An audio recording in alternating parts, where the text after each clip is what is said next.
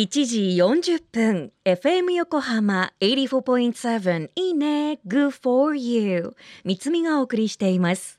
ここからは守ろう私たちの綺麗な海。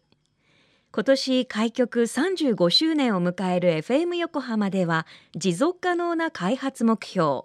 Sustainable Development Goals SDGs の中から14番目の目標海の豊かさを守ることを中心に海にまつわる情報を毎日お届け。先週に続きお話を伺うのは環境中の有害化学物質を研究されている東京農工大学教授高田秀重さんです。今日は高田先生が最近懸念されていることについて。皆さんそれから三見さんこんにちは。えー、私は東京農工大学の高田秀重と申します。環境中の有害化学物質の研究をしてます。あの僕が最近のあの暮らしの中で気にしてることはコロナウイルスの感染拡大の対応としてテイクアウト等が増えていてでテイクアウトの容器が紙のもちろんお店もあるんですけど多くの店がプラスチック製のものということになりましてこの使い終わった後に汚れてるプラスチックの発生量というものが増えてきているというのが非常に気になるところです。食品あるいは飲み物が付着していて汚れてるプラスチックというのは非常にリサイクルしにくいですよね。リサイクルするためには洗ったり拭き取ったりしてそれからリサイクルということなんですがそういう手間のかかることをできる人材が日本ではなかなか確保できないので結果としてこれまで中国とかそれから東南アジアにそういう汚れたプラスチックが輸出されてそこでリサイクルされてました。ところがそこでもそういう環境汚染が洗ったり拭き取ったりする時に発生するので受け入れてもらえなくなり結果として日本に送り返されるあるいは送れないということがあって日本国内で燃やされて処理されるということが起こっています。で燃やされると何が起こるかというともともと石油から作ってるプラスチック燃やせば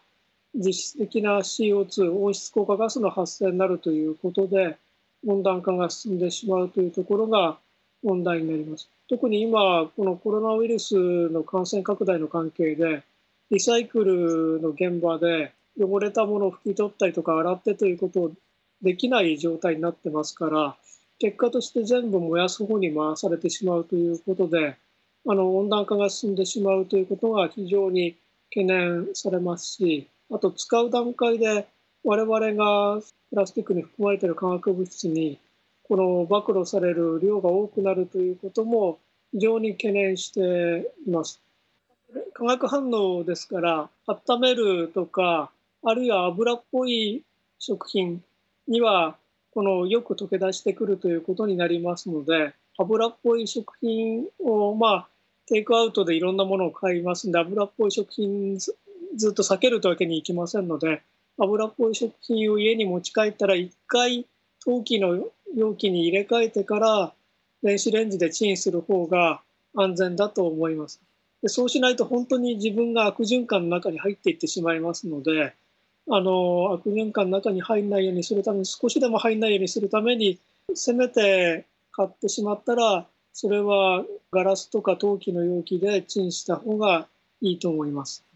あの初めの方に少し申し上げましたがそういうプラスチックに含まれている化学物質を我々が大量に暴露されることがこのコロナウイルス感染症の重症化の一つの背景になってるんじゃないかということをお話しましたがその悪循環に入ってしまっているというのが懸念していることです。コロナウイルス感染症拡大するんでお店で直接食べるのをやめてテイクアウトが増える。テイクアウトが増えると今度プラスチックに入っている塩化剤の暴露が増える。暴露が増えると免疫力が低下するそうすると重症化する人が多くなってということでこの悪循環に入ってしまっているというようなことが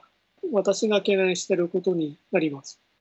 何年か前に出たワールド・ウィズ・アウト・アスかな？世界いろんな感染症等で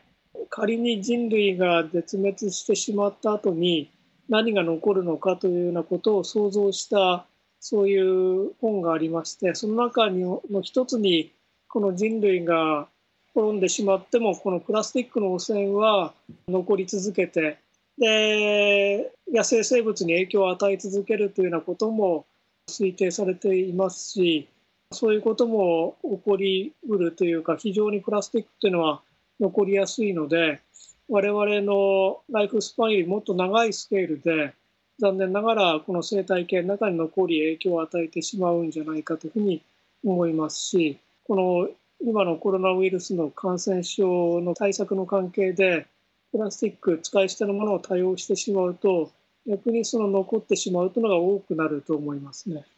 生物とか人間にそのプラスチックからに含まれている有害物質が溜まってきているかどうかということはまだなかなか野外でそういうことが起こってるというふうに考えてる研究者というのはまだそんなに多くないです。プラスチック以外のいろんなところからあの化学物質は入ってくるのでプラスチックだけが問題というわけではないというふうに考えてる研究者が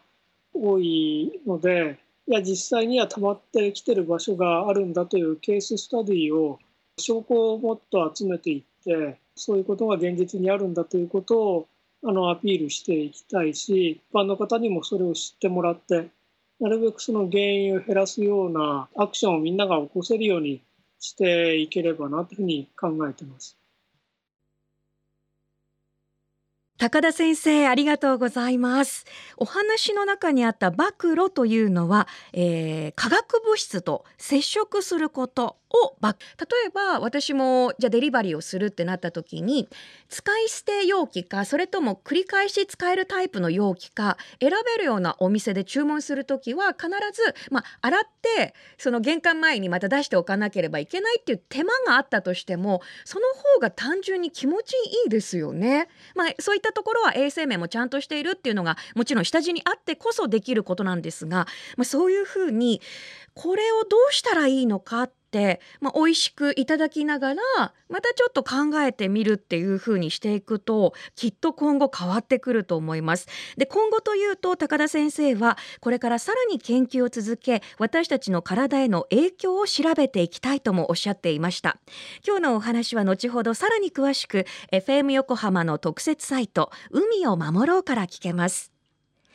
FM 横浜ではこれからも海岸に流れ着いたゴミなどを回収し海をきれいにしていくために県内の湘南ビーチ FM レディオ湘南 FM 湘南ナパサ FM 小田原のコミュニティ FM 各局とその他県内のさまざまなメディア団体のご協力を得ながらやっていきます。これらのメディアは神奈川守ろう私たちのきれいな海実行委員会として日本財団の海と日本プロジェクトの推進パートナーとして活動していきます。FM 横浜守ろう私たちのきれいな海 Change for the Blue 明日も東京農工大学教授高田秀重さんのインタビューをお届けします。